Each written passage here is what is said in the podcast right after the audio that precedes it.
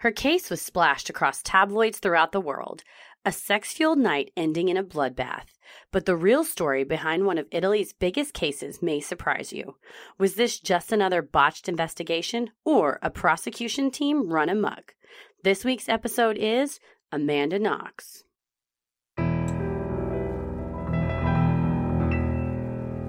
A bump in the night, your heart fills with dread. Probably a murderer who wants you dead. It could be a ghost, a demon, or worse. Perhaps you're the victim of a witch's curse. It's hopeless, you're doomed. You'd call a priest if you could. You'd rather just listen to who? Sinisterhood.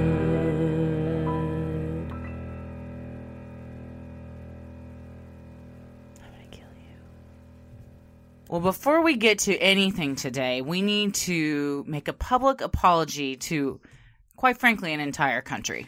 A, a nation torn apart by our stupidity. I apologize on behalf of myself and Christy. And really, it was my stupid thing I well, said. I didn't know either. But you were very supportive of my stupidity. well, yeah, yeah. probably. improv is drilled into me 101. Improv to 101. yes and even if you're wrong. even if I'm wrong.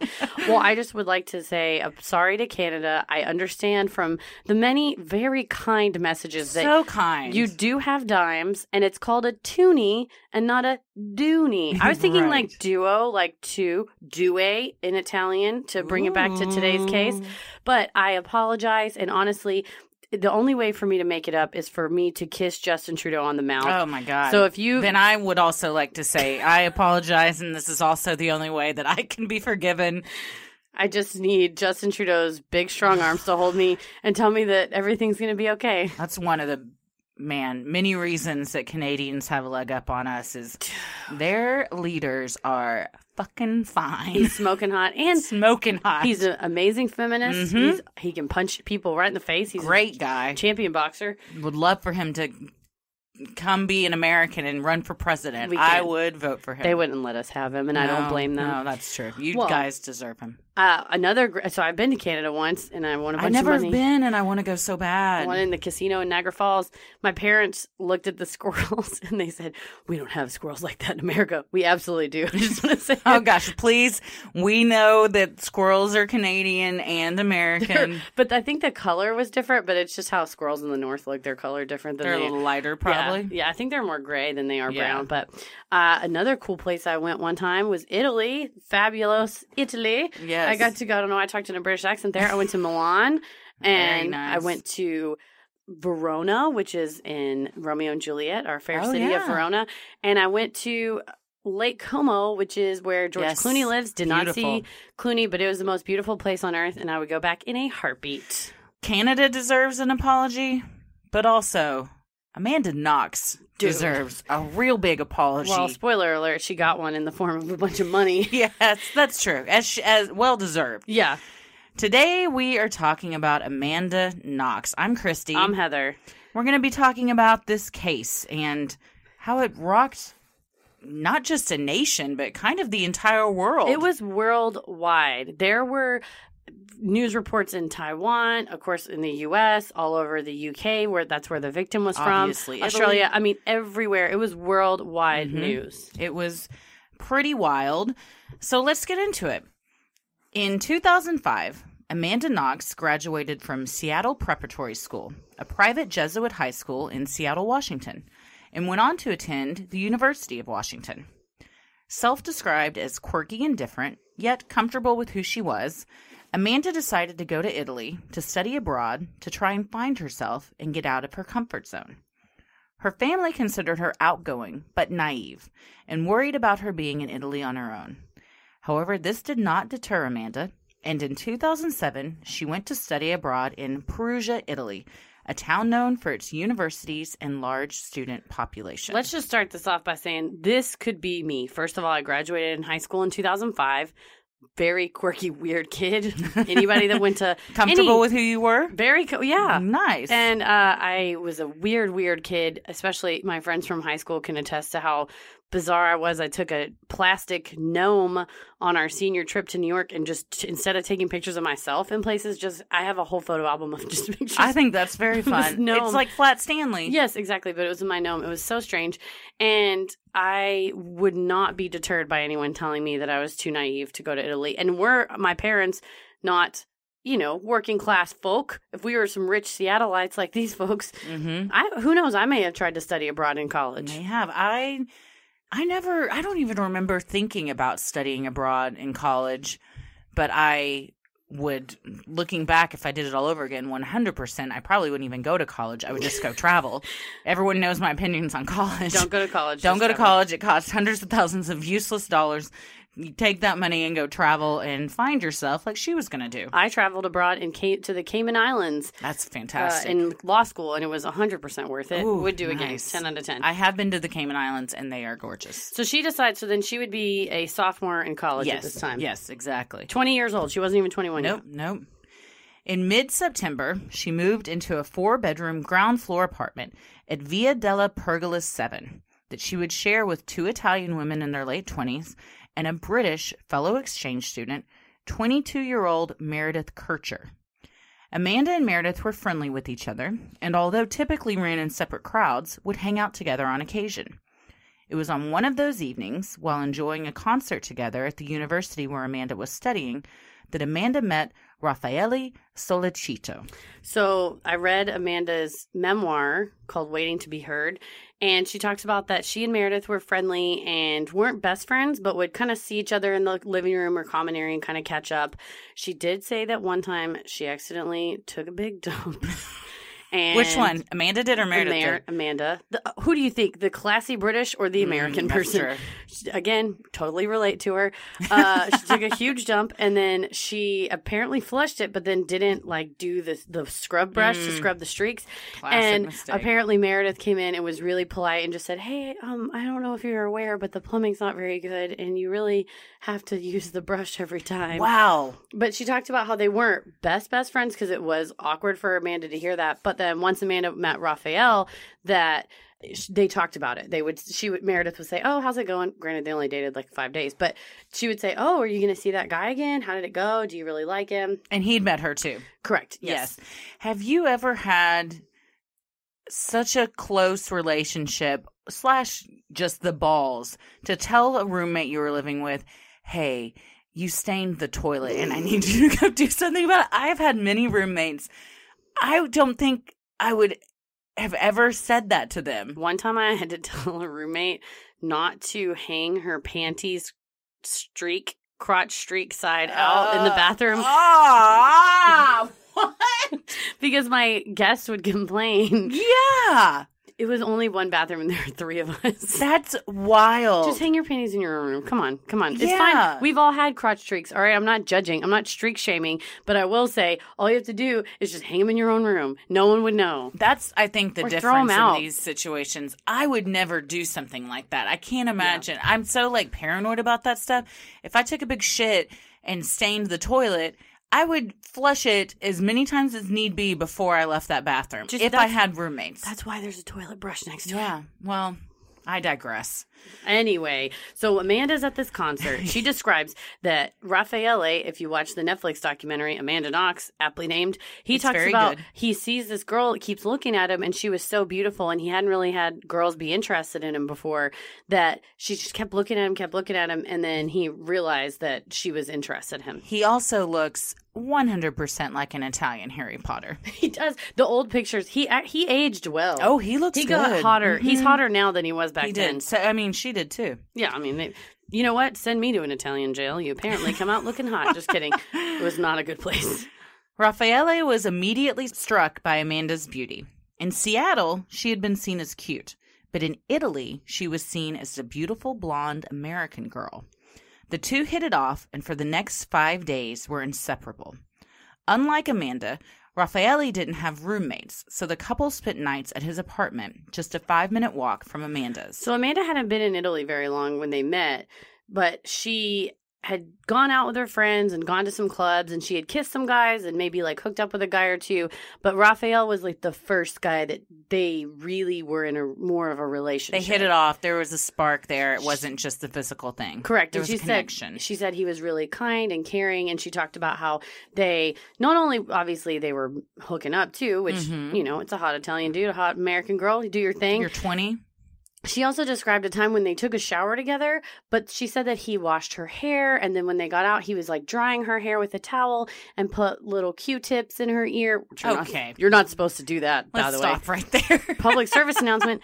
First of all, I do it all the time. Oh, time. Q-tips in your ear? Hell yeah, my oh, dude. yeah, I love it. Don't, but you're not supposed to do that. And I would be, that's a lot of trust and intimacy. Yes. If you trust a man to put a Q tip in your ear. Yeah. Arguably more intimate than sex. yes, I, I I've been married for three plus years. Tommy's never scooped the goo out of your ear No, he Q-tip? hasn't. Nor do I want him to. It's hard to get my dog to let me do that. But he, that's the nature of their relationship. Because I think on paper you look and you say, these people only knew each other five days. But she said that her classes were kind of a joke and they would lay around his apartment or sit at her place less often, mostly at his apartment because he didn't have roommates, and just talk and get to know each other. And It was fast and furious. Clean each other. They were 20 ears. years old and they were in gorgeous Italy. I mean, True. come on. true, true love. On the evening of November 1st, 2007, Amanda and Raffaele were hanging out at his place. Amanda was bartending at a local bar called Le Chic and was scheduled to work that evening, but received a text from her manager, Patrick Lumumba, telling her it was slow and she didn't need to come in.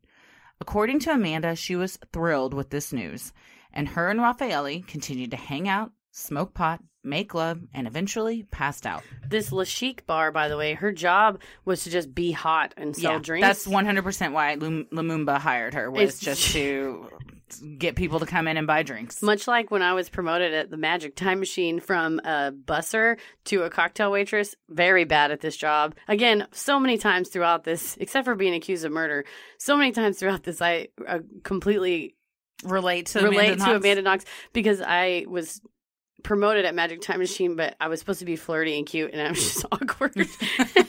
Did not sell as many drinks and was Is this when you were dressed as Dorothy? I was dressed as Dorothy from The Wizard of Oz. Magic Time Machine, for those of you who don't know, is a Dallas area restaurant where folks dress up like characters from Disney movies and Marvel. Just not folks, the staff. the- oh yes, I'm sorry. You're. but I guess you could go dressed up really- as a patron if you wanted. discouraged for people to wear costumes. Is it? Yeah, but that you go and you have Superman or Cinderella or Harry Potter or Waldo.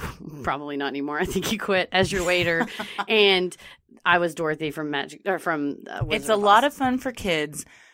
Hot take. It is trash. The food's not good. the food is not good. It has not been cleaned since 1975. we swept the carpet. I mean. it's very dark and dingy, but kids love it. They go wild. They will. They they feel like they're at Disney World. Anyway, so she was supposed to be a waitress at this La Chic, and she was supposed to be really flirty, and she said she really wasn't. So she was stoked she didn't have to go in. This was also the day after Halloween, November first, and apparently Halloween was kind of a big throwdown in Italy, Mhm. but that November first was really chill. The bar, not all the bars were open. The ones that were were. it was an Italian slow. holiday. Yeah, it's an Italian religious holiday. Mhm. And she said that they read, she read to him from a German version of Harry Potter, and they watched Amelie, which Amelie is Amanda Knox's favorite movie, or was at the time, because it's about a real weird girl. And she said she related a lot to Amelie. Well, there you go. Well, on November 2nd, 2007, at around 10:30 a.m., Amanda decided to make the short walk back to her place. Raffaele's apartment was having plumbing issues, and she wanted to take a shower and change clothes.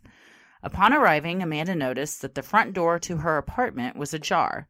The latch was broken constantly, and the roommates frequently left the door open to run to the corner store. Not a good practice. Not thinking much of it, she went into the bathroom to take a shower, where she saw three pea sized drops of blood in the sink that she thought may have come from her pierced ears, which would sometimes bleed. Still unconcerned with the scene, Amanda brushed her teeth and took a shower. It wasn't until she stepped out of the shower that she noticed the large splotch of blood on the bath mat. So people describe this as a splotch. Another uh, article I saw said it was a orange sl- uh, sized or shaped splotch. On the documentary, you see it looks to me like the shape of a human foot. It looks like the side of a foot, like, Like- half a footprint. like someone, yeah, there was a little bit of blood on their foot and they stepped. hmm Amanda still wasn't super concerned and thought that maybe one of her roommates had cut themselves or were maybe on their period. It wasn't until she noticed that someone had left feces in the toilet that she started to feel creeped out and that there might be an intruder in the house and immediately called Raffaele. Like I said earlier, the roommates were all very clean, so they wouldn't have left a Well, poop. yeah, they'd already told her, hey, Get your shit together. literally, so they're not going to be leaving theirs in the toilet. no. I gotta say, and no no shade on Amanda. Once I saw that bloody footprint, alarm alarms would have gone off in my head. Yeah, she's she's like, well, I woke up and I was ready to go on a trip, so I was totally in my head, and not paying attention. But she said when she went back and looked at the crime scene photos, she realized also she was twenty. I was stupid as I hell think when she I was, was twenty. kind of, and honestly, she's very smart. She's a very very smart woman, and and does wonderful things today. I think she was just kind of ditzy, Well, and, and she was naive. she was naive. She was twenty. She was by herself. She was in love with this guy that she, was just met. She was kind of on trying to rush. nine. Yeah, she was trying to rush to get out and go because they were going to go to the Italian countryside and spend the weekend together. So she gets on the phone, calls him, and says, "Hey, the house looks weird." Raffaele would later say that when he arrived and saw the state of the house, he was surprised Amanda had stuck around to shower. In addition to the front door being open and blood in the bathroom, a window in one of the roommates' bedrooms had been broken, and a rock from the garden was on the floor. Amanda had noticed Meredith's bedroom door was shut and assumed she was sleeping. Their other roommates were both on vacation for the Italian holiday. Amanda knocked on Meredith's locked door several times, called out her name, and when they got no response, Raffaele unsuccessfully tried to bust down the door. Amanda then called her mother back in the States, who urged her to immediately call the police. And I think that's very telling that she called her mom. Yeah, and she talks about how her mom told her when she went to Italy, which is this very Nancy McKinney thing to say, no matter what time of day it is, no matter what's going on, you always, always can call me. I'll always answer.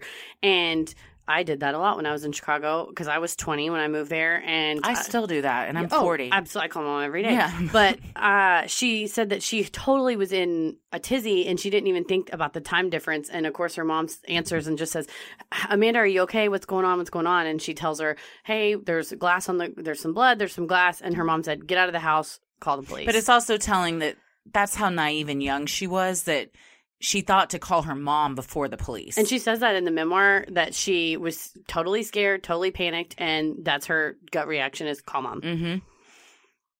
Concerned that something terrible had in fact happened, Raffaele called the Italian military police, or the Carabinieri. Carabin. Okay, so I told Oh, you Christ. before. Uh, before Heather the show started. took a I semester of Italian, one single semester of Italian, so I will be doing all of these which is more than I took. So Italian please. pronunciation. Carabinieri. and was told an officer would be right over. However, instead of the Carabinieri. arriving, two officers with the postal police, a unit responsible for investigating technology and mail fraud, arrived. Completely unaware of how to handle a situation like this, the two officers allowed Amanda, Raffaele, and one of the other roommates and her friends who had arrived to help walk through the house, completely contaminating the crime scene and any potential evidence. This is the Ramsey house all over again. it really is. It, it's shocking how many similarities because they're there all trying the door handles. They're putting their hands on Meredith's door. Anywhere that there would have been clear fingerprints, mm-hmm. they're just smudging They've it. just fucked it all And up. this is only the very beginning of how botched and horrible this investigation was. Ignoring the pleas of everyone else, the officers refused to break down Meredith's bedroom door, saying it violated her privacy. And when one of the friends saw an opportunity to take a run at it himself, he did just that. Behind that door lay a grisly scene. Meredith's lifeless body lay on the floor, covered in a blood soaked blanket. There was blood on the walls, on the floor, and her bloody clothes lay strewn about. Her throat had been viciously slashed, and an autopsy would later reveal that she had been sexually assaulted. Yeah, she was basically covered with her comforter and just her foot was sticking out. Mm-hmm. And the police started saying in Italian, her foot sticking out. And when Amanda heard that, she all she could think was that she was sticking out of like a drawer. And she said she was so confused and was really worried that they had chopped her up or something. She said I couldn't figure out how her body would have gotten in the drawers. And it wasn't until she saw that it was her foot was sticking out from under the blanket that that's what happened. Giuliano Mignini, the lead prosecutor for the case, eventually arrived and immediately had suspicions about Amanda and Raffaele. According to him, the new couple was standing outside the house being inappropriately affectionate with one another. They're sure tight laced, tight knit in this community, or tight. What's the word I'm looking for? Where you're, they're prudish. Which is surprising. I thought Italians were supposed to be lovers. I did too. Just based on stereotypes. Well, this guy's also an old sexist he sack is of a shit. piece of shit. he really is. They all throughout this investigation, you would see the word molto inappropriado, which molto means very. That just every everything she did, no matter what she did, it was molto inappropriado. he was moto inappropriado. Yeah, he was. How was that? Was that a That was pretty, pretty good. that was pretty pretty good? good. Thank Pretty you. Mignini also felt that it was a staged break-in because nothing had been stolen from the house. He went on to say that Meredith's body being covered by a blanket was indicative of a female killer because, quote, a man would not think to do this. He's just an idiot throughout this whole thing, and I mean, we'll get into all the. He's botched- very, very sexist. He's very sexist in all the things he says. But this is also apparently, according to that documentary on Netflix, a thing that first time killers frequently do. That if they've killed Yes. someone for the first time, they don't know how to react and they panic and just think, "Oh, I'll cover it up." it's a it's a sign of trying to make amends in a morbid And way. remorse. Yeah. Yes, and they're they're embarrassed for what they've done and shameful. Meredith also had little cuts on her chin, possibly indicating that someone had been taunting and torturing her before killing her. This, coupled with the sexual assault and Amanda and Raffaele's bizarre behavior, led Italian authorities to quickly jump to the conclusion that this had been a group sex game gone wrong. They just get That is a huge leap. They go right from zero to 900 in a, Really? in a second. And also, uh, if you look at the video footage and the photographs of Amanda and Raffaele outside of the villa while the investigation which is on, played a million times. I You've prob- don't- Most of you have probably seen this. they don't really, to me, she looks upset and he looks like, hey, sweetie, it'll be okay. They don't and look. they kiss a few times. but I'm saying it, it's very romantic and he's a very caring guy. At no point do I think they look all horned up. They're not. I again, and this is very similar again to the JonBenét case. They weren't acting the way that is stereotypically the appropriate way to act if you've just been uh, informed that your roommate's been brutally murdered. But that doesn't mean that they're guilty of anything. I think we should be able to act however we want to act and only go to jail if we killed somebody. Well, that's you know what you should run for some sort of office because I I 100% agree. I have too many old Facebook photos that would never get elected. Well, on November 3rd, after 24 hours, Amanda was finally let back into her house, but only because authorities who were trying to locate the murder weapon needed her to go through the knife drawer in the kitchen to see if any were missing. According to Amanda, it was at this moment that the severity of the situation finally hit her, and she broke down, covering her ears, screaming, and hitting herself in the head. While some would see this as a panic attack, Mignini saw it as an admission of guilt. he straight up says she obviously was remembering the screams Yes. from the night. Fool, shut the fuck up. He's an idiot. He's just, and that's the thing. How are you any kind of policeman or whatever, a prosecutor, what they call them over there, when you're completely going on emotion instead of the facts? and uh, let's just point out he wanted to be Sherlock Holmes. He, He walks did. around with a pipe. He also in the documentary talks about how he considers himself like a Sherlock Holmes He's- and how he can look at all these clues and, and No. put things together in a way that others can't. No, he's more. He's closer to murder. She wrote because he's just making it all up. Lansbury. He's not Sherlock Holmes never had a theory, always went on the evidence. And what the most simple explanation in this case, you come in, you see a rock been thrown through the window and there's glass, obviously that's an intruder. You, it's not a completely insane satanic ritual sex game gone wrong. What this guy's doing is making stories up and then trying to fit the facts Yes. Into it. and he gr- grossly romanticized this uh, scenario that may could have happened in a in a weird twist of, of fate if something like that had happened. But keep it simple, stupid. Occam's razor, buddy. Yeah. and that's exactly what. Sher- if I'm sorry, I've read all of Sherlock Holmes's book multiple times, and I have the audiobook. fired up right now. So, and I, you do not besmirch the good name of Sir Arthur Conan Doyle, and you do not try to act like you're Sherlock Holmes when you're doing literally the opposite. It is BS. Mm-hmm. Also, he at no point does he ever stop and think let's go through all the facts and see what they point to from the beginning he just looked and said why are they kissing Mhm. and also maybe he i think he is just a sad and lonely man and he was mad that people were in love Oh, New you know what's also crazy is in the documentary, he makes a point to say he has four daughters. what And that struck me as you should be more compassionate and considerate of, of what you're accusing this young lady of then if Not- you have four daughters and put them in that position. What it- would you want your daughters to have been blamed for something and accused right off the bat? Well, he obviously has no heart.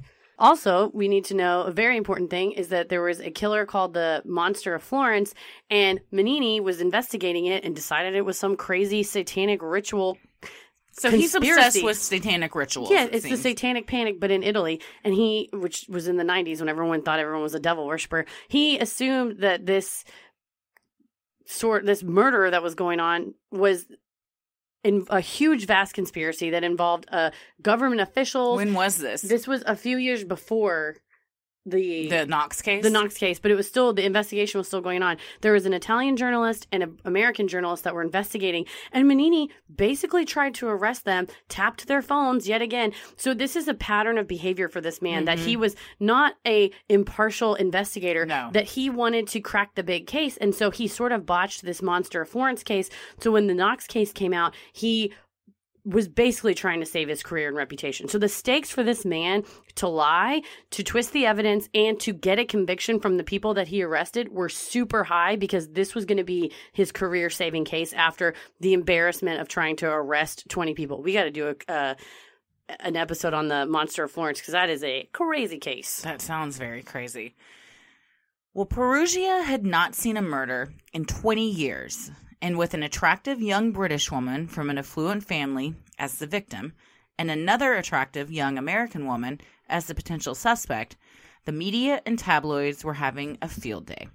The Italian authorities were under a lot of pressure to find the murderer and wanted to prove to the world they were capable of handling a case of this magnitude, and with that, decided to place a wiretap on Amanda and Raffaele's phones. Classic Mignini move. The, the media from the beginning were vultures. Disgusting. It's disgusting.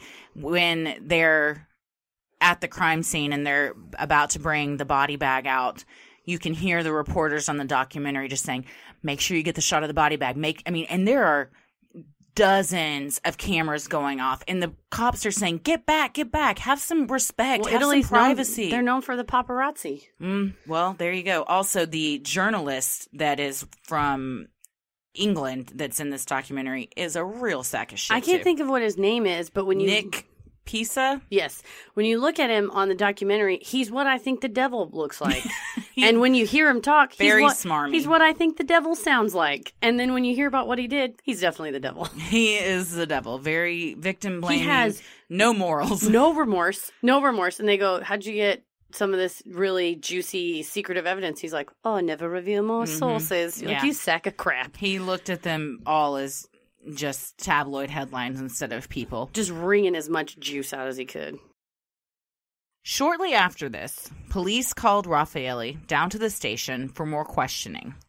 Even though he was adamant that he and Amanda had been at his apartment all night, Mignini wasn't satisfied and began to try and turn him against Amanda, saying she was a liar, slut, stupid cow, and didn't care about him. If you see a picture of Mignini, he definitely said all those things. Oh, yeah. After hours of this, Raffaele became confused and beat down and began to change his story, saying that he had been lying because Amanda told him to. He said that Amanda hadn't come over to his apartment that night until 1 a.m. Raffaele then signed a written statement of his new story. Well, they did say they were smoking marijuana that night, and from what I learned from Dwight Schrute and Jim Halpert on The Office, oh, marijuana is a memory loss drug, hmm. so they may not know what they'd done that night. Um, if you ever need to know about marijuana, just come to me instead of the office. I love that when they they show Creed a picture of the weed and they go, "What is this?" and he goes, "Northern Lights, cannabis, indica," and Dwight's like, "No, it's marijuana." yeah, that's a great one. I love that. That's such a good episode. So, you know, they, but this is just a classic case of really horrifying a police abuse of power. False confessions. False- just forcing them into false confessions. And poor Amanda. God, poor girl. Amanda, who had been waiting in the corridor of the police station while Raffaele was being interrogated, was then told that her boyfriend had turned on her. Desperate to prove that she had not been out that night, she offered to let the officers check her cell phone. Nope, don't do that. Here they discovered a text from Amanda to Lumumba that said, Ci vediamo più tardi. Buona serata. which translates word for word to We will see each other later. Have a good night. Amanda tried to explain to officers questioning her that Lumumba had told her she didn't need to come into work and she was simply saying, See you later. But they insisted that she was literally saying that she was meeting him later and that she was so traumatized from the event that she just must not remember. No, she's only 20 years old. no, they're totally gaslighting her. But they're completely tricking her, and I don't know. I'm just kind of a pretty hard headed bitch. That if someone said, "I think you're remembering wrong," I'm like, I am not. I wonder a lot because I've seen a lot of documentaries and read a lot about false confessions, and I've always said there's no way. But if you're in a foreign country, you're 20, you're young, you're scared, and you just I I could see how eventually you would start to feel like you're kind of going crazy. She's already had a panic attack. If you're having anxiety and you just start to question yourself and weird stuff starts to happen to your body, you you physically and psychologically start to break down. well, when you start, and you you have been in there for multiple hours, you haven't eaten, whatever. But also, they were half, mostly yelling at her in Italian too. Yes, and um, so and she spoke Italian, but not Not very hundred percent fluently. No, she she said in her memoir that that text message she was doing not so the right way to speak a foreign language is to craft sentences in that language. So you know, in Spanish, sometimes the adjective comes after the noun or whatever. Mm-hmm. But she said that in this time in her life she was speaking italian she was so new at it Mm-hmm. that she was taking an american phrase or an english phrase which would be see you later and she translated it literally so that's why it says it. i will see you later Yes. It's- and in italian apparently that means i will see you in a few minutes Yes. and that's the two different things. Yes, so it was a very lost in translation situation. Absolutely. After hours of verbal abuse, coercion, and repeatedly being slapped in the head, Amanda said she broke and started seeing images of her front door, Lumumba, and Meredith screaming, and thought this meant that Lumumba had killed her. She then signed a written statement accusing Lumumba of murder. They would call the written statements memoriales. I just thought that was a nice word. Mm, it is. But they said that, that she said they'd slap her on the back of the head and be like, "Remember? Does that help you remember? Does that help you remember?" And they'd hit her in the back. And of the imagine how intimidating that is. And she said, I, she goes, oh, what the fuck? And that the officer in the room had, like, the, uh, not the bailiff, but kind of the guard of the door, not the one doing the interrogation, said, was primarily speaking Italian. And he said, oh, fuck, I know what that means. Fuck you too. So Yeah. he misunderstood that she was being aggressive. So they were, they were being, they, I mean, they violated her, her civil rights or her human rights. The European court later found. Here's a good ch- opportunity to remind everyone always lawyer up. Seriously, don't hand anyone your cell phone. And I mean, Bless her heart, she was trying to be helpful, and it no, and that's Yeah. what they say throughout. And Raffaele says throughout, and her lawyer said throughout. She was clearly trying to be helpful. She did not have to be at the police station that day. By the way, they called Raffaele in, and she was trying to be supportive and sit out in the corridor and wait for him. See, this is just what the tarot lady said. The dick will drag you down. what is that? What she said? she told me I, I asked her about my love life, and she said I went to the psychic fair this week, and she pulled the nothingness card, and I said that's accurate with my love life, and then she pulled distraction and stress, and she said these are things that romance causes, and I said you are right. the dick will drag you down. Dick down. will drag you down. That's a that's a McKinney original. That's a Heather mm-hmm. original. On November 6, 2007, Amanda Knox, Raffaele Sollecito, and Patrick Lumumba were arrested for the sexual assault and murder of Meredith Kercher. Two weeks later, on November 20th, Patrick was released after providing an alibi for the night of the crime. Investigators felt this confirmed Amanda's guilt and that she had falsely accused him to divert attention away from her. When Mignini confronted her about this, she said she had been stressed, tired, confused, and coerced into providing a false confession. No, when they first arrested her, they immediately took her to the uh, Capanne prison, which is where she spent her whole time. And when she got there, she was alone in her cell and thinking back on what she said and immediately said, I need a piece of paper. I have to write them. I have to tell them it was not Patrick. It was not him. They put that in my head. I know for sure. Once she was quiet and had time to really shut her eyes and say what exactly happened on November 1st, think clearly. she knew she knew i never left raffaele's house until 10 in the morning and immediately tried to write and of course the police said yeah right you're lying you're making this up Right. During this time, Amanda was being held at a jail with other inmates. It was here she was given a blood test and told that she was HIV positive and would develop AIDS. The prison doctor told her not to worry and that the test may be wrong. Obviously, Amanda was devastated and wrote in her prison diary that she was keeping that she didn't want to die and was scared this would ruin her chances of ever having a family of her own. She also wrote in her diary a list of her past lovers and with which ones she had had and had not used protection. so she gets to this Capanne prison. It's partially run by nuns because the state is so poor. And so she's given just kind of clothes out of a bag. It's basically donation clothes.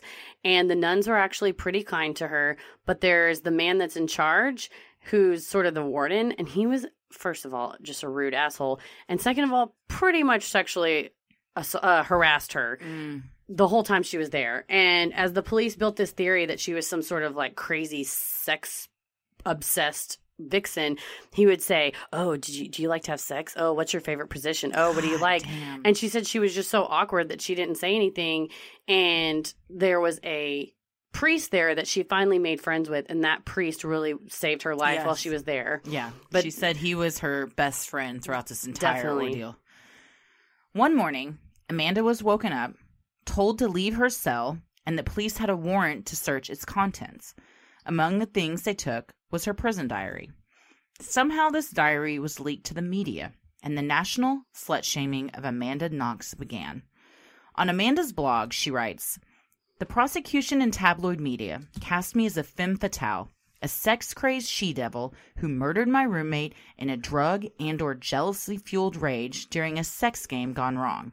It didn't matter that I had zero history of violence or mental illness or criminal behavior and that exactly zero DNA evidence placed me at the scene of the crime.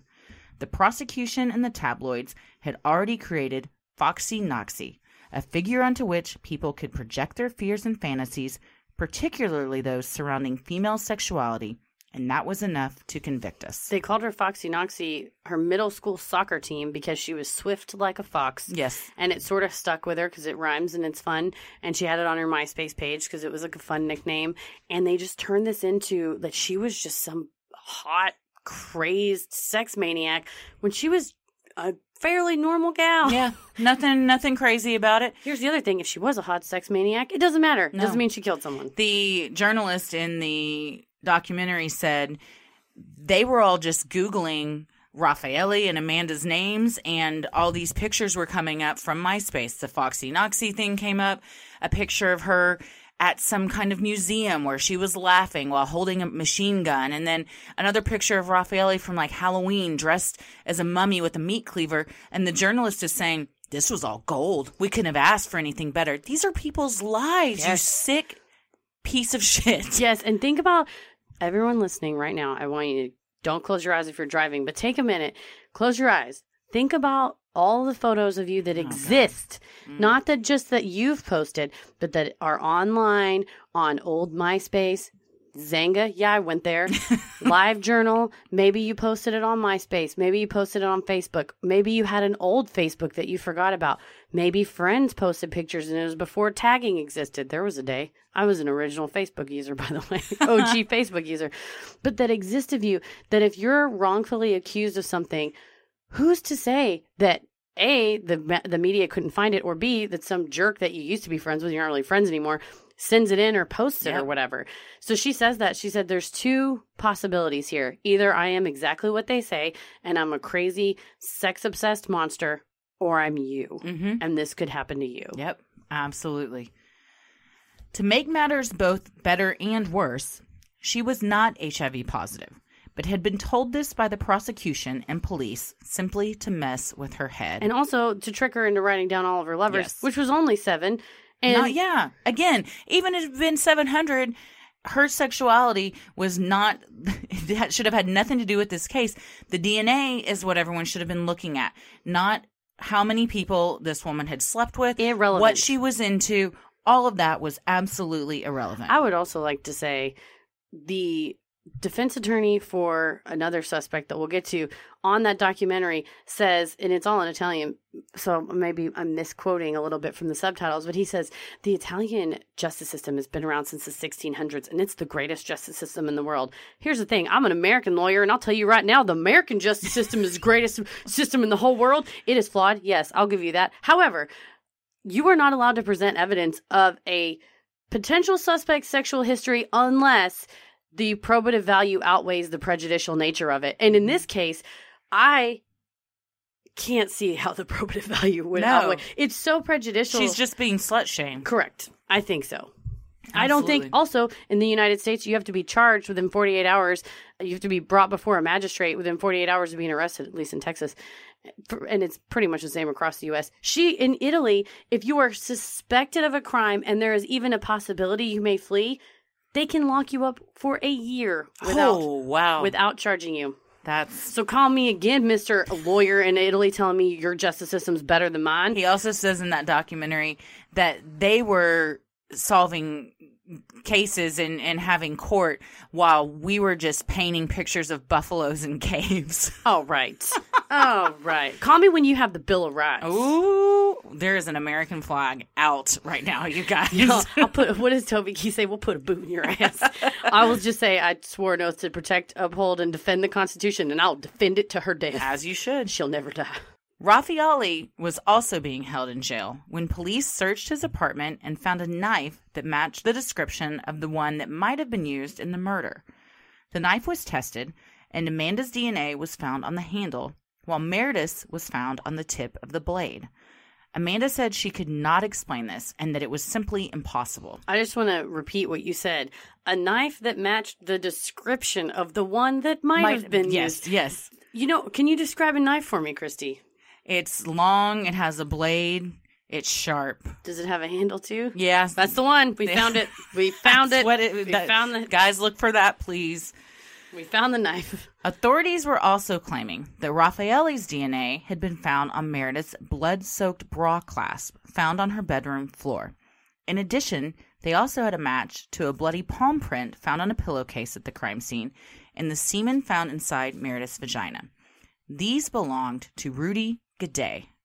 So the bra clasp had been separated from the actual bra Correct. and sh- the bra was also soaked in blood, but the DNA that they use as evidence in this case was what they found on this actual clasp. Well, and they said it, it it was on the clasp, but that the bra had been sliced off. I could never reconcile that. yeah, that doesn't make much sense. No, why would you? A man who's not in some sort of a murderous rage can hardly fiddle with a bra clasp and get it off. And if it's later, maybe I don't know. Maybe their theory was that he was trying to, he couldn't get it off, and, then, he slashed, it. open. Yeah.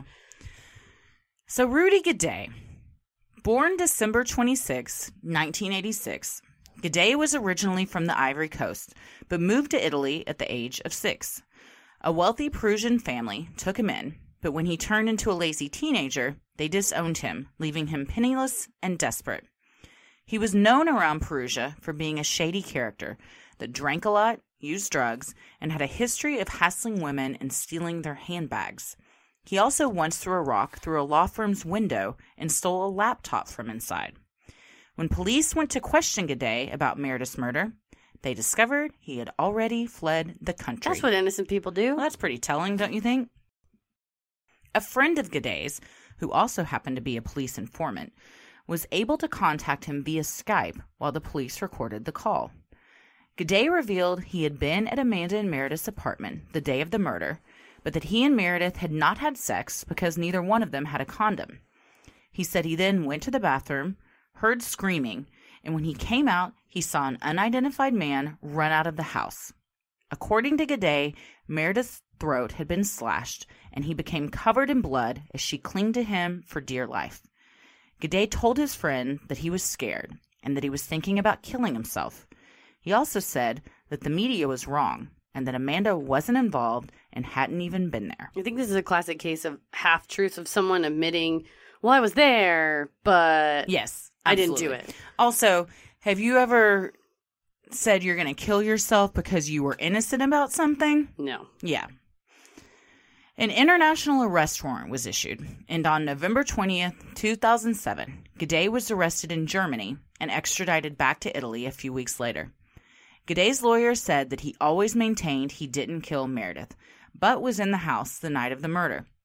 Prosecutors began to spin the theory that Meredith had been the victim of a drug fueled sex game between Amanda, Raffaelli, and Guede that had gone terribly wrong. The media even spun tales that she had been a sacrifice in a satanic ritual. So basically, anything other than this guy probably tried to break into their house, she was there, and then he raped and murdered her. Well, also, they Amanda in her memoir points out that November 20th is the day after they released Patrick Lumumba. So the Italian police refused to release Patrick Lumumba until they had the other Another suspect. third person. Because they were suspect. convinced that three people had been involved. And in. Meredith's family was convinced that not that she would have been able to fight one person off, and that it had to have been more than one person, which is a very beautiful thing to think that if your daughter was attacked, that she would be able to handle herself if Yeah. it was just one person. But that's not evidence. There's no evidence that anyone else was in the bedroom except for Rudy Guede. They also were convinced and are still convinced that Amanda did it. There's no evidence that Yeah, he was in the I bedroom know. except Rudy and, Guede. you know, I think that they're just so grief stricken that you kind of, I don't know, in that situation, maybe she's the first one that they accuse, and you kind of just shut off after that because Well- you can't continue to hear these gruesome details and go to these trials and hearings and put yourself through it. And Mignini was a very dramatic speaker. And can you imagine if your only lifeline to the case is getting phone calls from Yeah. this Mignini guy who's like, "You have no idea. She's a drug crazed slut. Mm-hmm. She definitely did it." Da da da da. You know, and just being saying these horrible things about Amanda, who who obviously can't speak out for herself, Right. Except for by virtue of her diary, which she thought she was writing for herself, and then was leaked to the press. It's also so sad how, really, after the first day or two, Meredith became a nobody in this she case. was really i mean in the trial they did and they painted her uh, in a way that was really not true. They tried to say she was completely a virgin. She was totally she was super studious. And amanda said she had we were really similar. We wanted to study but we also wanted to have fun. And she had a guy she was dating and i was dating a guy. And you know She was also a totally normal girl. The complete focus though became on Amanda Yeah. instead of the actual and Amanda was a victim as well, but the victim that lost her life to this kind of got lost in the shuffle. And of all Amanda. Amanda said that when she was in jail and she was really thinking, okay, I'm going to face the rest of my life in jail, but I'm actually the one that got off better mm-hmm. because you know it could have she been had still had her life. Yeah. yeah. In a smart move by Guede's attorney, he opted for a fast track trial in order to distance his client from Amanda and Raffaelli.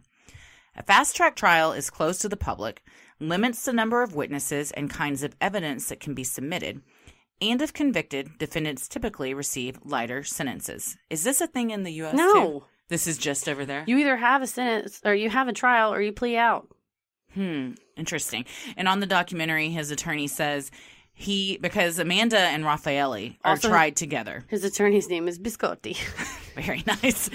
And, and he's a little man, and he looks like you dip him in a cup of coffee. he looks like he, uh, the classic Italian little man. I'm sorry, I hate this guy because he talks shit about America. I will never forgive him. if they hadn't gone for this fast track trial, all three of them would have been tried together. Mm-hmm. And his attorney's concern was that that would give Amanda and Raffaelli's lawyers a chance to pin everything on Guede. Because he's And- the one that did it. Exactly. So by doing this fast track and separating them and having separate trials, he was able to have more control over what was going to be ad- admittable, what his client would say, and the questions that were going to be asked. So I mean, it's if you had the opportunity, it was a good move. Yeah, it's a good move by his by his attorney for sure. During his trial, Guede testified and changed his story about what happened that night. He now claimed that when he heard Meredith screaming and came out of the bathroom, that he looked out the window and saw Amanda walking away from the house. Despite this, Guede was still found guilty for the sexual assault and murder of Meredith Kercher, and on October 28, 2008, was sentenced to 30 years in prison. His lawyers appealed this decision, and what many would consider an already light sentence for the severity of this crime was reduced to a mere 16 years. This guy, wow.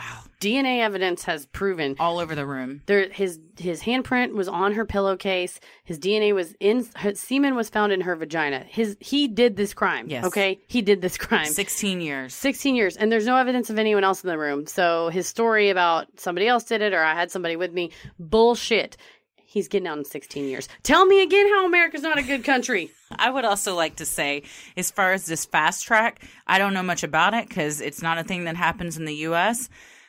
I feel like there should be some limitations to the type of crime that you can do it on. like a murder maybe Yeah, you a should murder have and a full- rape. a full I trial feel like you should have to have a full trial on and this one. is again i'm going to repeat i love the country of italy it's a beautiful place i'm just mad at mr biscotti but not biscottis. Not the biscotti. Well, Those I can't have them due to having gluten in them. Oh. But the beautiful country of Italy, everywhere you go, almost everywhere you go, they have gluten free options. Oh, it is a wonderful, nice. magical place. That's very nice. On the same day Guede was found guilty, the judge also ruled that Amanda and Raffaele would also have to stand trial on charges of sexual assault and murder. On January 16th, 2009, the trial of Amanda Knox and Raffaele Sollecito opened in Perugia before presiding judge Giancarlo Massei. Did I say that right? I think so. All right. On June twelfth, 2009, Amanda took the stand and testified, saying she had not seen Meredith since the afternoon before her murder, provided an alibi for the night of the murder, and the police had beat her into making a false statement.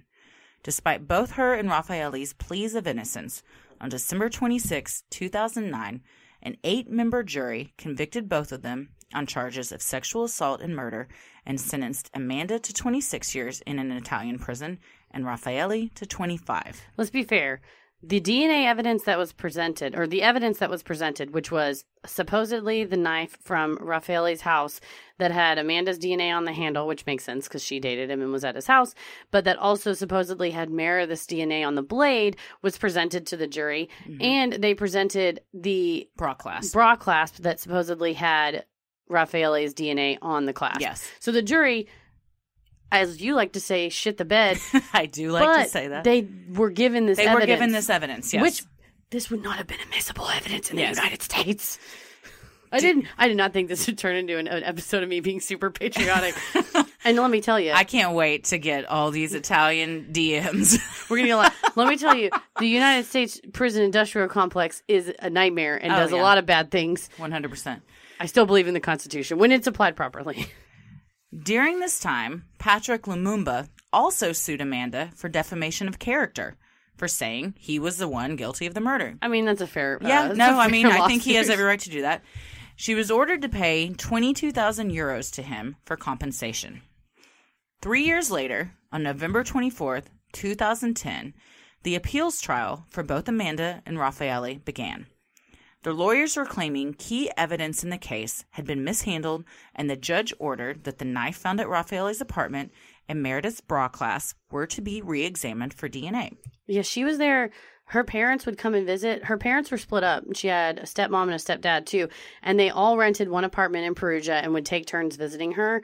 And they said she said both of her parents mortgaged their houses and worked, you know, constantly to pay for her defense and to, you know, pay for all the trips back and forth. Mhm. She also had two younger sisters. Yes. Dr. Stefano Conti and Dr. Carla Vecchiotti, both independent forensic experts, were brought in to re examine these key pieces of evidence. Conti reviewed the police tapes of the crime scene and quickly realized it had not been secured or kept sterile. Yep. People were coming and going, protective booties weren't changed, leading to cross contamination, and gloves hadn't been changed between handling pieces of evidence. in the prosecution's questioning they they got questioned some of the police officers got questioned especially this female police officer who was key in basically slapping amanda a lot and then also contaminating the crime scene. She shit the bed. Is she the one that kicked down the door? I think or the window. Yeah, yeah she was nuts. They had video tapes of the uh, all of the people in the crime scene wearing gloves and touching everything with the same gloves and picking stuff up off the ground and moving it and putting it down and picking it up.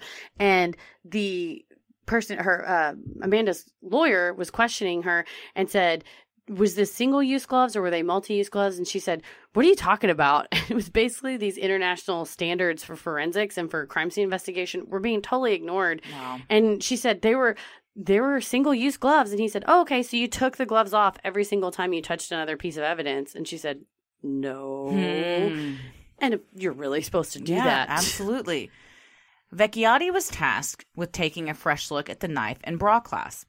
Upon re examining what authorities had thought to be the murder weapon, Vecchiotti discovered that while Amanda's DNA profile on the handle was strong, Meredith's DNA on the blade was so scarce that it was most likely a case of contamination. Vecchiotti asked the lab if they had examined the knife completely by itself and was told that it had been examined at the same time they were also examining 50 of Meredith's samples. Oh my.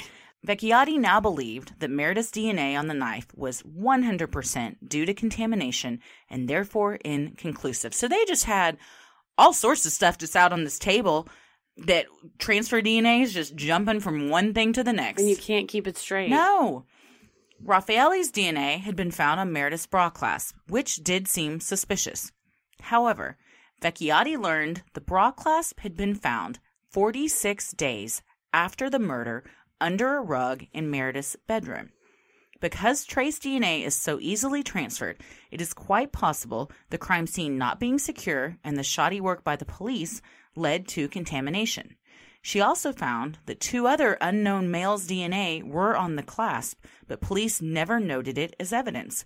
In the Netflix documentary, Vecchiotti once again reminds us that DNA is objective and cannot be cherry picked to support a theory. And this is when he's on the stand and being cross examined by the prosecution, who's obviously kind of trying to d- defend themselves.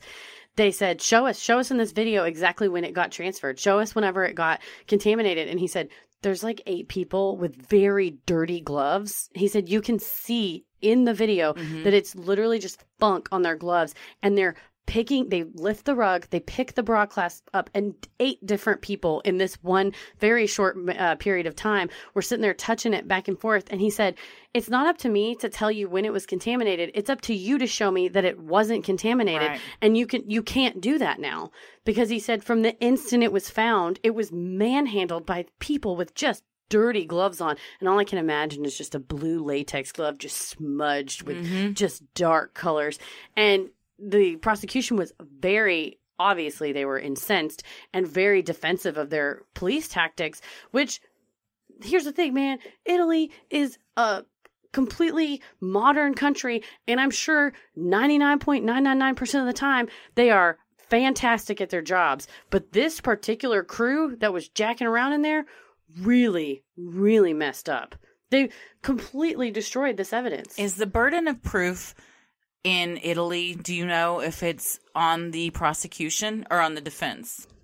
in Italy, up until 1989, they had what was called an inquisitorial system, which is what happened way back in the day in England too. And you hear about like the Star Court and whenever you would be thrust before an unfair judge and a prosecutor and they were working together basically and you had to prove that you were innocent versus mm-hmm. in the US and that's why our founding fathers set up the system like they did because they knew the inherent unfairness of the system but in 1989 the Italian system changed to more similar to the US where the judge is becomes an impartial reviewer of the facts and the prosecutor is then the one that's trying to prove the Okay. beyond reason so the without what he burden of proof is still on it the goes on the prosecutor. There's a couple of differences. So in Italy, you don't have to take an oath and promise that you tell the truth when you take the stand as a defendant. And then there's no actual in Italy. There's no actual trial by peers option. Usually, the trial is decided by a panel of judges. But as in this case, the judge will appoint two judges and then six citizens. So that's why they said a jury of eight mm, Okay. convicted her. And usually in in the US, as with the OJ Simpson case, when it's a super high profile media, they said Amanda Knox's case was on TV. She said when she was in prison, her TV, she was her face was on her own TV all the Yeah. time. And so in the US, you would sequester the jury, which means they're trapped in a hotel room and they can't watch TV and their minds can't be warped by what's Yeah. going on in the media. But in Italy, they don't have sequester sequestration they don't they do not sequester the lay judges until the deliberations phase. So that means the people that are presiding over the case are listening to the media and taking in information from multiple angles and not just what they're hearing in the courtroom. The media that has completely vilified and slut shamed Amanda and has already in the in their eyes she's already been tried and hanged. Yes, and you have to have a unanimous verdict other in the US, otherwise it's a hung jury. And in Italy, just has to be a majority. Don't even have to have all of them. So that's pretty tough. Also, the, the deal is a bunch of judges have been on the bench for multiple decades, and they're used to the more inquisitorial style system where they're kind of on the prosecutor's side. Right. So even though the law changed in the late 80s, maybe not all judges necessarily view their new role in that way. They That's maybe still point. think the old way. Yeah. Well, based on this new evidence provided by Vecchiotti and Conti, the court ruled that the original DNA evidence was unreliable. And on October 3rd, 2011, four years after Meredith's brutal murder, Amanda and Raffaele's convictions were overturned, and the judge ordered for them to be released immediately. While most of Italy was outraged and felt justice had not been served, Amanda was elated and immediately flew back home to Seattle, where she issued a tearful news conference at the airport, thanking everyone that had stood by her over the years. Yeah, she said that she had just finished seeing the priest that she was best friends with and went back to her cell. And by the time she got back to her cell, it had been on TV and her roommates told her. And she said, I, she went and asked the guard, Can you please let me go back down and t- talk to the priest because I want to tell him my good news? And he said, See, I told you, you just had to have faith. You just had to believe. Mm. And then she ended up going home. However, the nightmare was not yet over. On March 26, 2013, an Italian court threw out Amanda and Raffaele's acquittal, this time citing circumstantial evidence, including Amanda's bizarre behavior and past intimate relationships. That's not evidence. This new guilty verdict would be appealed to Italy's Supreme Court. And the smart folks on Italy's Supreme Court. In September 2015, the Italian Supreme Court said that, quote, stunning flaws in the investigation and the media creating a, quote, frantic search for guilty parties led to the decision to exonerate both Amanda and Raffaele and found a complete lack of biological traces connecting them to the murder. See, they're smart. They looked at evidence, and they didn't just. It get only took eight wrapped- years. Didn't just get wrapped up like this Mignini guy in proving himself right. The court went on to say that all the evidence pointed to Rudy Guede being guilty of murdering Meredith Kercher. After eight long years, Amanda, Raffaele, and their families were finally free. Sadly, Meredith's family, convinced of Amanda's guilt and wanting to see her back in prison, were left heartbroken and without closure. So while Meredith's family was convinced of Amanda's guilt, Guede's prison cell inmate painted a different picture. Yes, he testified as well, and Amanda covers this all in her memoir. This man was named Alessi, and he said that he was out in the prison yard and that Guede approached him and said, Hey, you've been in here for a while. What would be the negative parts of me just telling the truth? And Alessi said, Well, I'm not a lawyer, but it's always good to tell the truth. What do you want to tell the truth about? And Guede said, Well, I want to tell the truth about what really happened that day. And he claims that he he and a friend saw Meredith at a bar a few days earlier and she saw them, said hi or whatever, but nothing came of it. He said he and his friend on November 1st decided to go to her house. They knocked on her door and she invited them in just to visit because she recognized them. And that they sat on her couch and in some very explicit terms, they asked her if she would have a three way with them. She said no, obviously not. Get out of my house. Guede said, Well, is it okay if I use your bathroom? He says he goes to the bathroom because he ate a bad kebab and he was sick.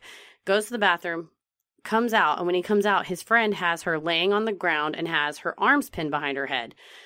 This part is where it takes a turn. Guede says he straddles her and immediately starts masturbating onto her. Escalates very quickly. He said they're turning her around, they're sexually assaulting her, and the friend is trying to assault her from the front while Guede has his knee in the in her back, and she's viciously fighting them.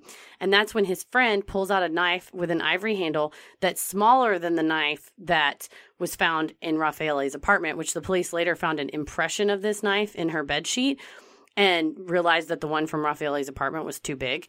And the friend pulls out the knife and starts threatening her. And when she's thrashing about, it cuts her on her chin, which explains those cuts. The friend then is holding the knife so close to her that when she really tries to get up, it cuts her throat.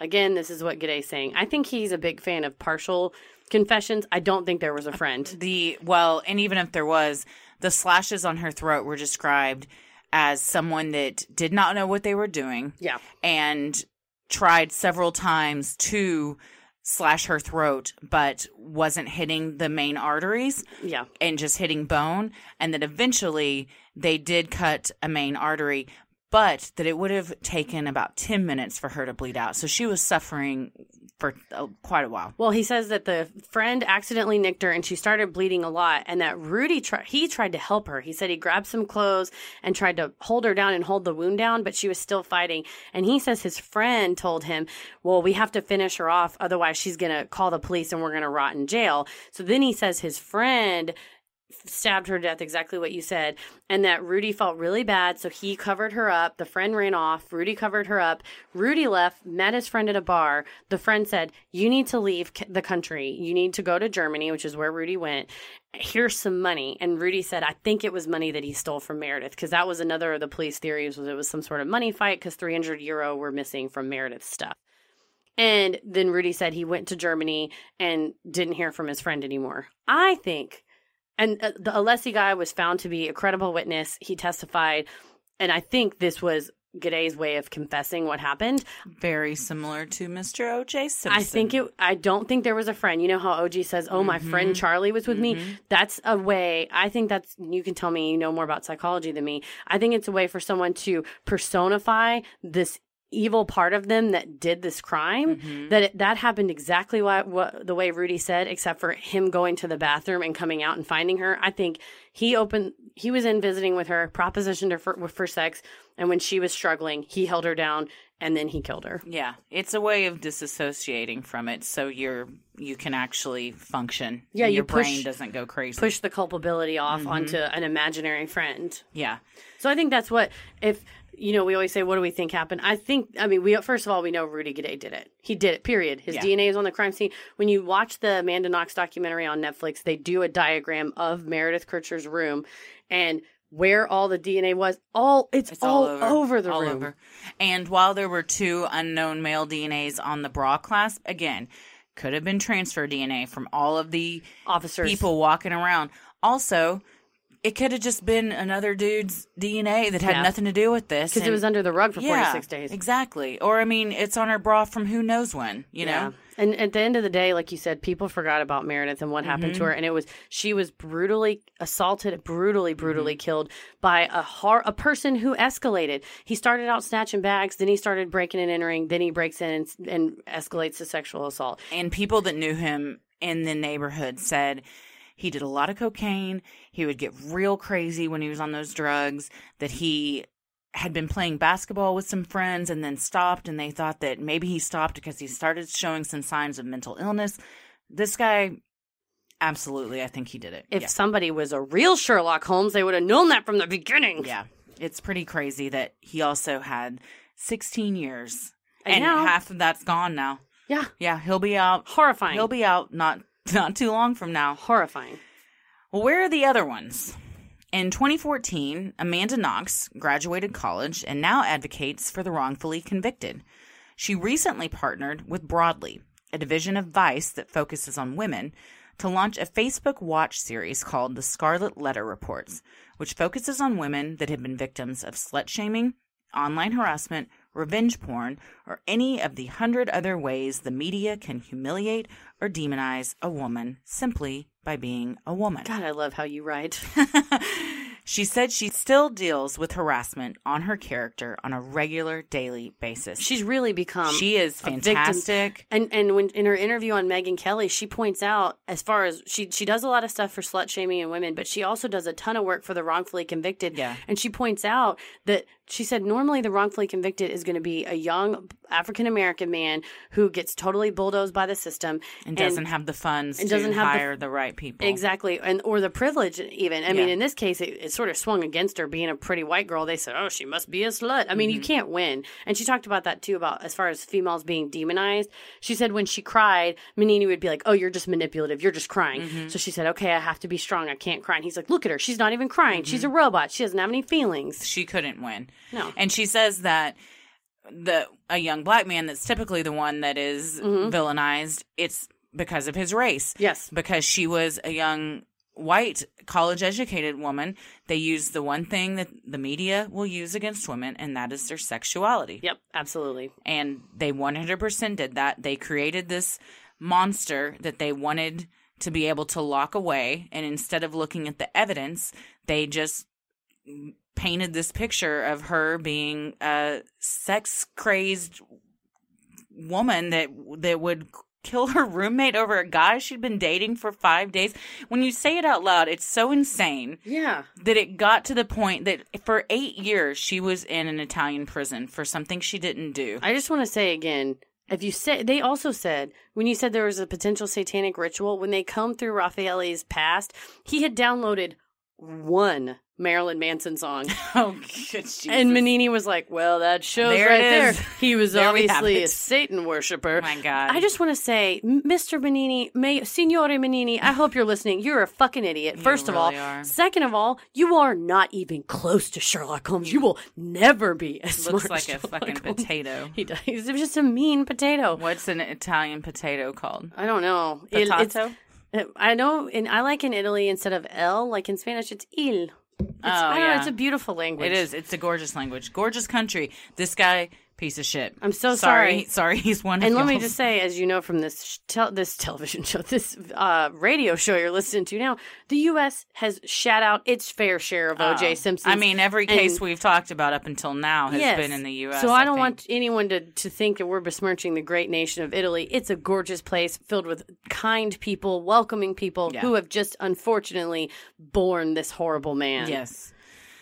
And side note, or not even a side note, everyone go check out the Scarlet Letter reports. They are fantastic. She interviews people.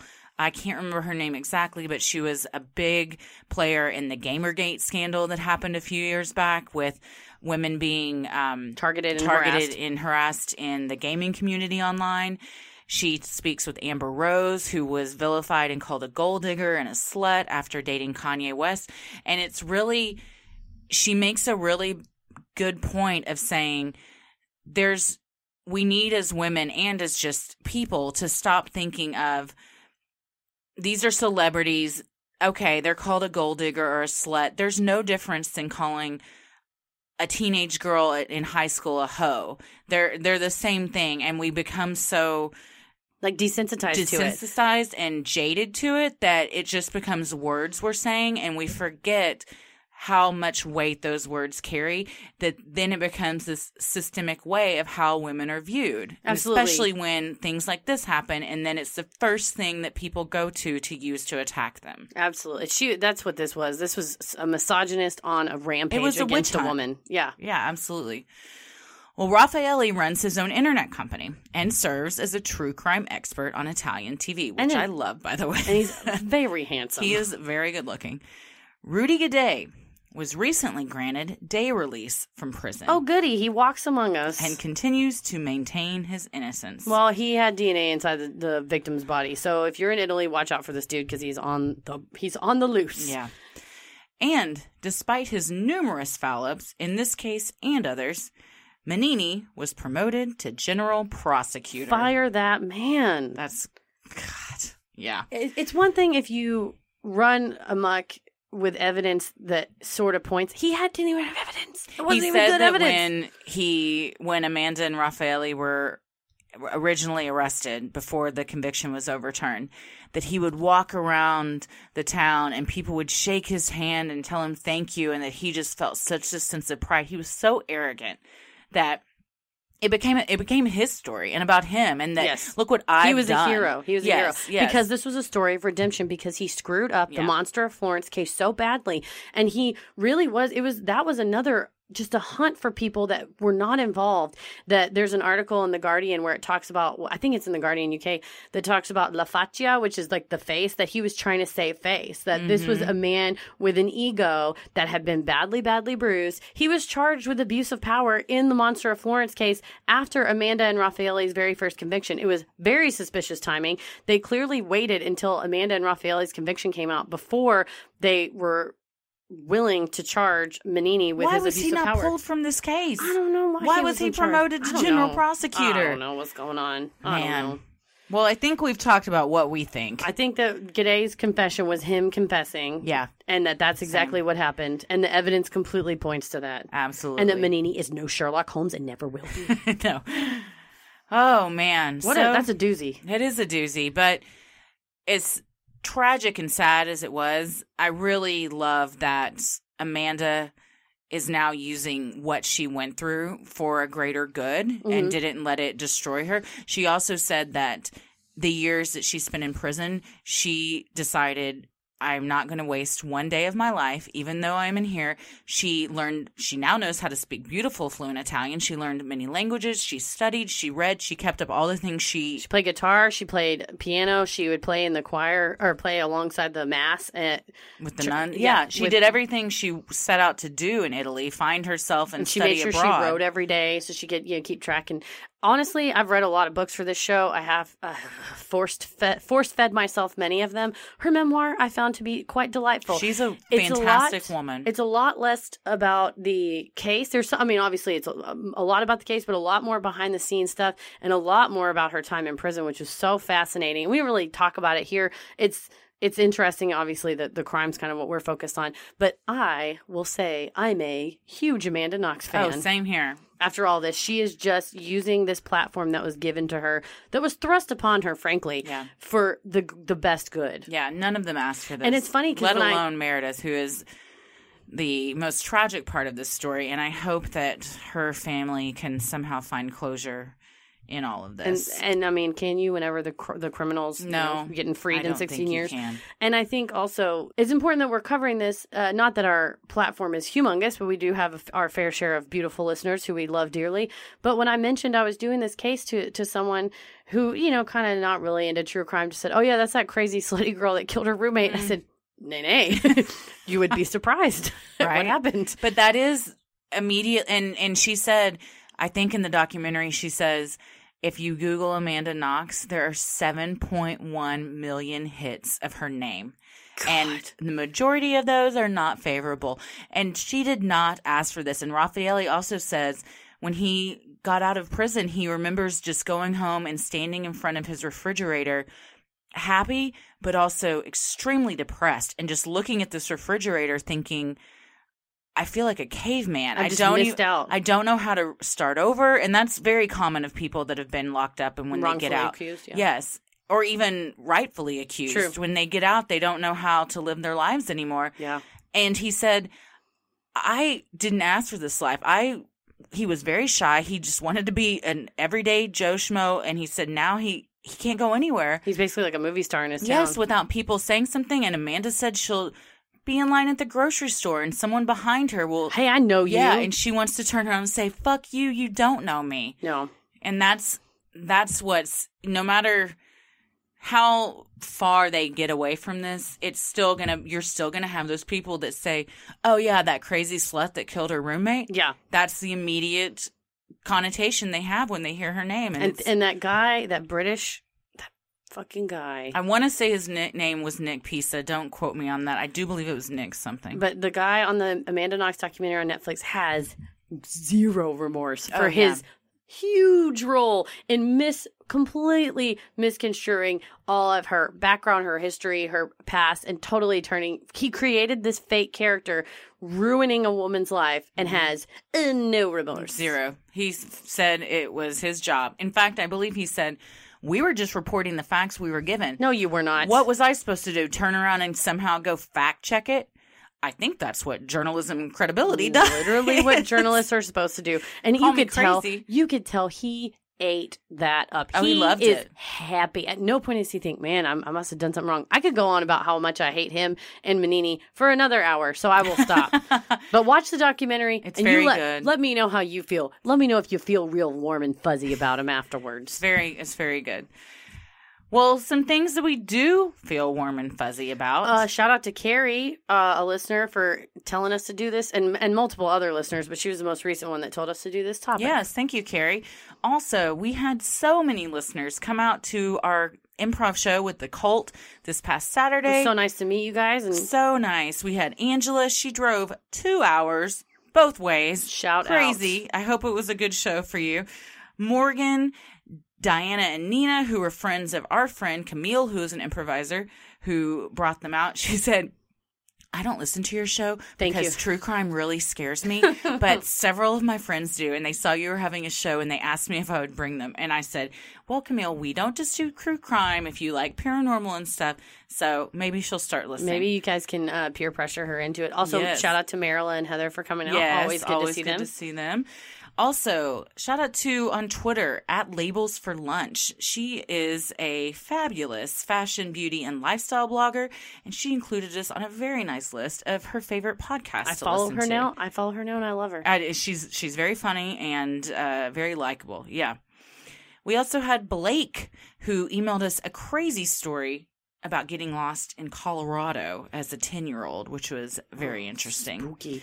And if you have in, in any kind of interesting, crazy stories like that, let us know. We always love hearing about them because it makes us realize this happens to so many people. It's true. Also, shout out to all the folks I met at the psychic fair, including Sana and It's a pretty name. Beth. Uh, she was super fun, and she brought her friend, who's a, a recent listener convert.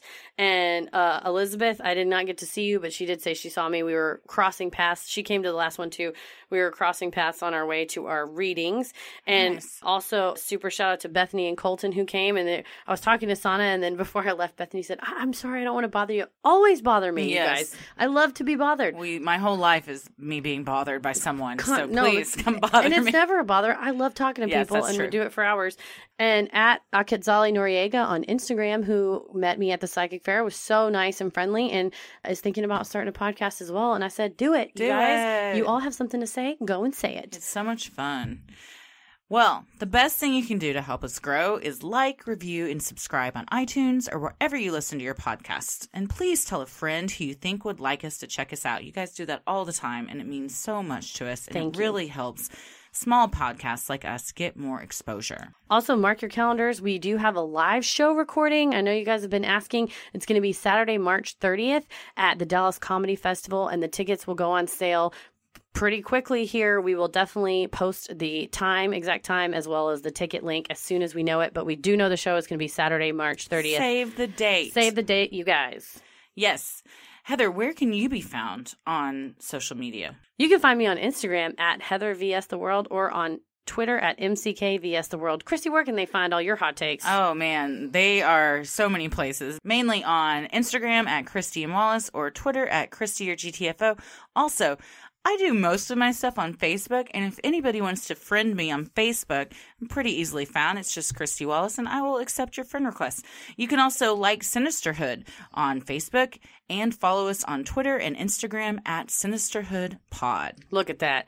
Thank you so much for listening. And uh, again, the beautiful country of Italy. Please don't be mad. I love you. Like I said, this is a point zero zero zero zero zero one percent. Not even greater than that. We love Italy. We love all our listeners, especially Canadians. Sorry again, Canada. I owe you guys.